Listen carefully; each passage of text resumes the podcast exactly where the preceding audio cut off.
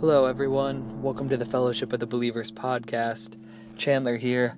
I'll just be riffing a little bit off of Hebrews for this first episode. Um, so, to all my brothers, and if there are any sisters out there too who are listening to this, um, greetings and excited to share kind of what I've been thinking about lately.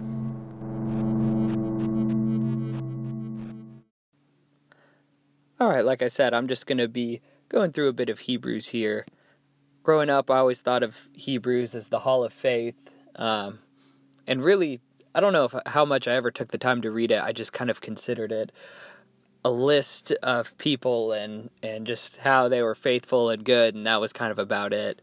Um, but the other day, I was really moved um, just by this chapter of Scripture, and have had some good conversations on it, um, specifically with Ross and Kale lately. But I'm just going to read some of the Scripture here. Uh, now, faith is the assurance of things hoped for, the conviction of things not seen. For by it the people of old received their commendation. By faith we understand that the universe was created by the Word of God, so that what is seen was not made out of things that are visible. That's Hebrews 11 1 through 3. Um, so basically, faith is the assurance of things hoped for. You are certain of things that, that are not seen. Um, and it goes through and it talks about these individuals. Um, it wasn't just that their faith was great, but what their faith was in. It was in things that um, were unseen promises of God. By faith, this is verse 8 Abraham obeyed when he was called to go out to a place he was to receive as an inheritance. And he went out not knowing where he was going. By faith, he went to live in the land of promise, as in a foreign land living in tents with Isaac and Jacob, heirs with him of the same promise. For he was looking forward to the city that has foundations, whose designer and builder is God. By faith, Sarah herself received power to conceive even when she was past the age, since she considered him faithful who had promised. Therefore, from one man, and him as good as dead, were born descendants as many as the stars of heaven as many as the innumerable grains of sand by the seashore. These all died in faith, not having received the things promised, but having seen them and greeted them from afar, and having acknowledged that they were strangers and exiles on the earth. I'm going to stop right there. That last verse I read, 13, they did not get to see what God had promised them.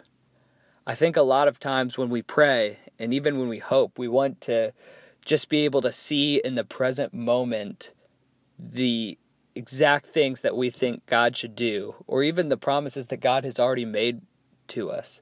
God promised Abraham that he would have children and that his descendants would be many like the stars. But Abraham didn't get to see that. He died. Not having received the things promised but having seen them and greeted them from afar. From what does that mean? Having seen them and greeted them from afar. They believed the promises of God, just like verse 1. They were sure of what they could not see, but they knew it was there, and they, they got. It's just funny the way that um, that the promises of God are, are personified. They greeted them from afar. I'm going to keep going. Hebrews 11:14 For people who speak thus make it clear that they are seeking a homeland. If they had been see- thinking of that land from which they had gone out, they would have had opportunity to return. But as it is, they desire a better country, that is, a heavenly one. Therefore, God is not ashamed to be called their God, for he has prepared for them a city. They're not looking for an earthly thing. Their hope we see in Scripture is in something beyond earth, it's in the heavens. It goes on talking about Abraham, um, who offers up Isaac. He can, in verse 19, he's talking about Abraham, considered that God was able to even to raise Isaac from the dead, from which, figuratively speaking, he did receive him back. By faith, Moses, when he was born, was hidden for three months by his parents because they saw that the child was beautiful and they were not afraid of the king's edict.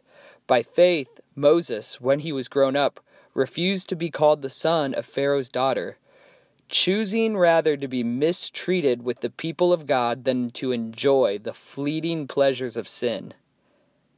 Moses considered the reproach of Christ greater wealth than the treasures of Egypt, for he was looking to the reward.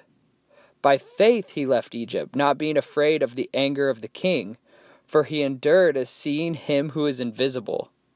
By faith he kept the Passover and sprinkled the blood, so that the destroyer of the firstborn might not touch them. Moses was not concerned about the present moment. He was he considered the reproach of Christ greater than wealth than the treasures of Egypt. He chose to be mistreated with the people of God than to enjoy the fleeting pleasures of sin. Talk about being greeted from afar. He, he chose to suffer in the present because he saw those promises from far away.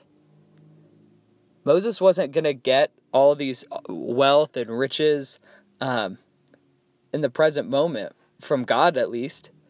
He could have had it from Egypt, but not from the Lord. And he chose to be faithful to the Lord. I'm going to skip to the end of Hebrews 11 now, verse 32. And what more shall I say? For time would fail me to tell of Gideon, Barak, Samson, Jephthah, of David and Samuel and the prophets, who through faith conquered kingdoms, enforced justice, obtained promises, stopped the mouths of lions, quenched the power of fire, escaped the edge of the sword, were made strong out of weakness, became mighty in war, put foreign armies to flight. Women received back their dead by resurrection. Some were tortured, refusing to accept release, so that they might rise again to a better life. Others suffered mocking and flogging, and even chains and imprisonment. They were stoned, they were sawn in two, they were killed with the sword. They went about in skins of sheep and goats, destitute, afflicted, mistreated, of whom the world was not worthy, wandering about in deserts and mountains, and in dens and caves of the earth. And all these, though commended through their faith, did not receive what was promised, since God had provided something better for us, that apart from us, they should not be made perfect. A lot of us have um, probably at some point taken shot at shots at prosperity gospel teachers and preachers. Um, but man, that theology, even in small seed form, trickles its way into a lot of a lot of believers' way of thinking, and we have to be careful. this passage, the faith of these individuals, they you heard all the things that they endured, suffering, imprisonment, being stoned, sawn in two, killed with the sword I mean, that you would think that that would make you question the goodness of God or or doubt what like why would God let all these horrible things happen to people who believe in him? And a lot of these good promises of God, they're greeting us from afar, and that's why we're to have faith. And the crazy thing is, faith is a temporary thing, and I was just talking to Kayla about this when we get to heaven, we get to discard our desires and we get to leave our belief and faith behind. When we get to heaven, we we don't have to have faith or belief because what what we've been having faith in is is there for us then.